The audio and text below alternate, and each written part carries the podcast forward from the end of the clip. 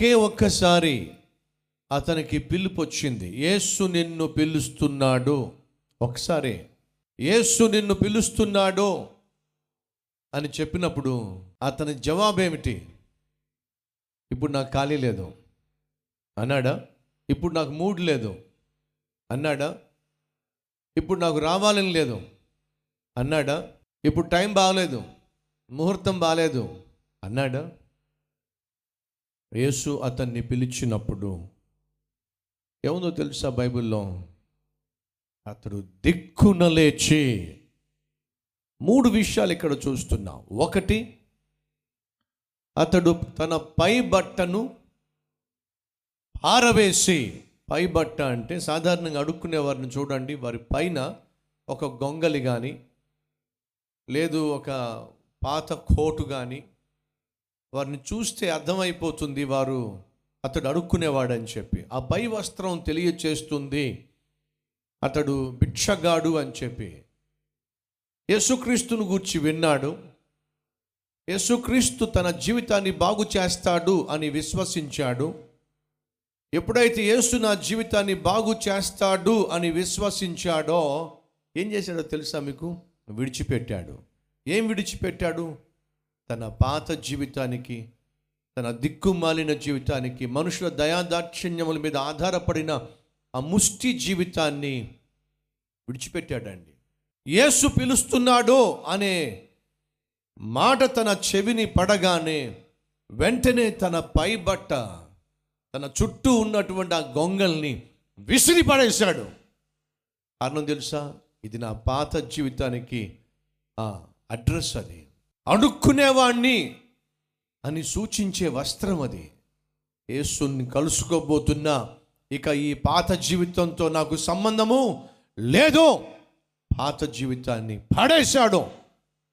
రెండు పేతురుని అంద్రయను యాకోబును యోహాన్ను యేసుక్రీస్తు చూసినప్పుడు నన్ను వెంబడించండి. నేను మనుషులను పట్టే జాలరులుగా మిమ్మల్ని చేస్తాను అంటే ఎలా వెంబడించారు వాళ్ళు? వెంటనే వెంబడించారు. మార్కు సువార్త మొదటి అధ్యాయం. పదిహేడవ వచనం చదువుతున్నా నా వెంబడి రండి యేసు అంటున్నాడు. నేను మిమ్మల్ని మనుషులను పట్టు జాలరులను చేసేదనని వారితో చెప్పాను.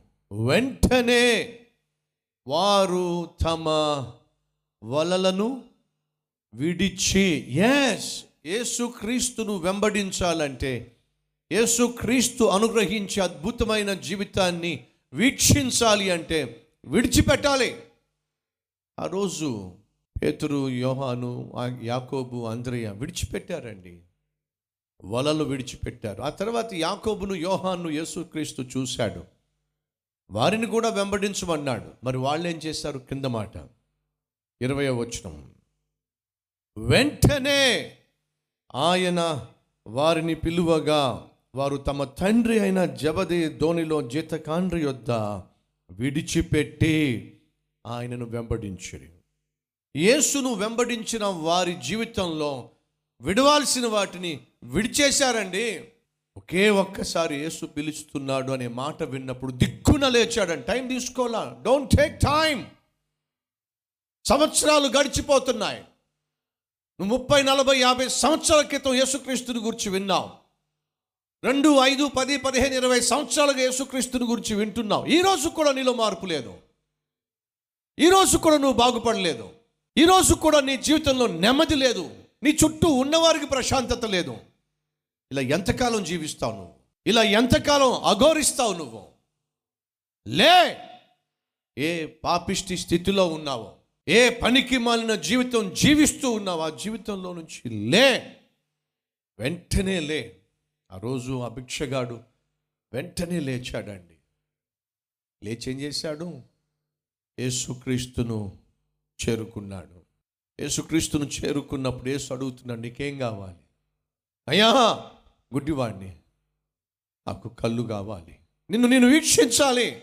ఈ విశ్వాసము నిన్ను స్వస్థపరిచింది. ఈ విశ్వాసము నిన్ను స్వస్థపరిచింది. విశ్వసించాడు కాబట్టే ఇప్పుడు వీక్షిస్తున్నాడు. కళ్ళు తెరిచాడు. యేసుక్రీస్తు కళ్ళ ఎదుట కనిపించాడు. వీక్షించాడు. ఎప్పుడైతే తను పాత బట్టను పడవేసి యేసుక్రీస్తును చేరుకున్నాడో యేసుక్రీస్తును కల్లారా వీక్షించాడో విడిచిపెట్టలా. మరి ఏం చేశాడు? వెంబడించాడో.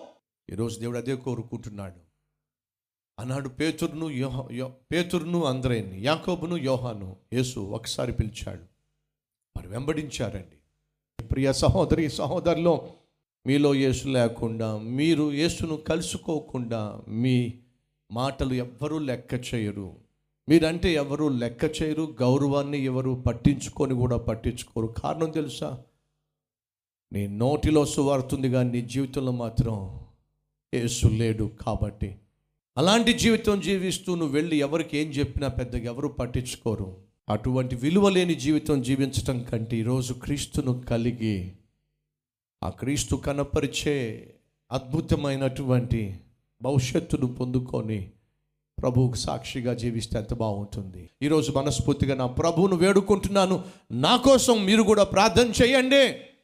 అన్నవారు ఉన్నట్లయితే మీ హస్తాన్ని ప్రభువుకు చూపిస్తారా ఫ్రెండ్స్?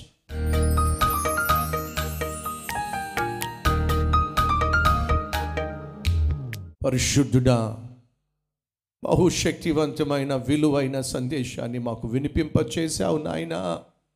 ఎప్పటి నుంచో నిన్ను గూర్చిన వార్తను వింటూ వచ్చాం కానీ అదేమిటో విశ్వసించలేకపోయాం.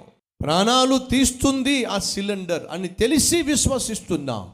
బ్రేక్ ఫెయిల్ అయితే ప్రాణాలు పోతాయని తెలిసి కూడా బైకును నమ్ముతున్నాం. కారును నమ్ముతున్నాం. నాయనా ఊడి పడితే మీద పడితే మా బ్రతుకు తెల్లారిపోతుందని తెలిసి కూడా ఫ్యాన్ ఆన్ చేస్తున్నాం. ప్రమాదాలు సృష్టించే వాటిని మేము నమ్ముతున్నాం కానీ ప్రాణాన్నే ఇచ్చిన నిన్ను నమ్మలేకపోవడం ఎంత దౌర్భాగ్యం. ఈరోజు ఈ సత్యాన్ని విన్నటువంటి ప్రతి ఒక్కరూ నాయన నిన్ను విశ్వసించాలి. నువ్వు జీవితాలు మారుస్తావని విశ్వసించాలి. పాపిష్టి వారిని పరిశుద్ధులుగా తీరుస్తావని విశ్వసించాలి.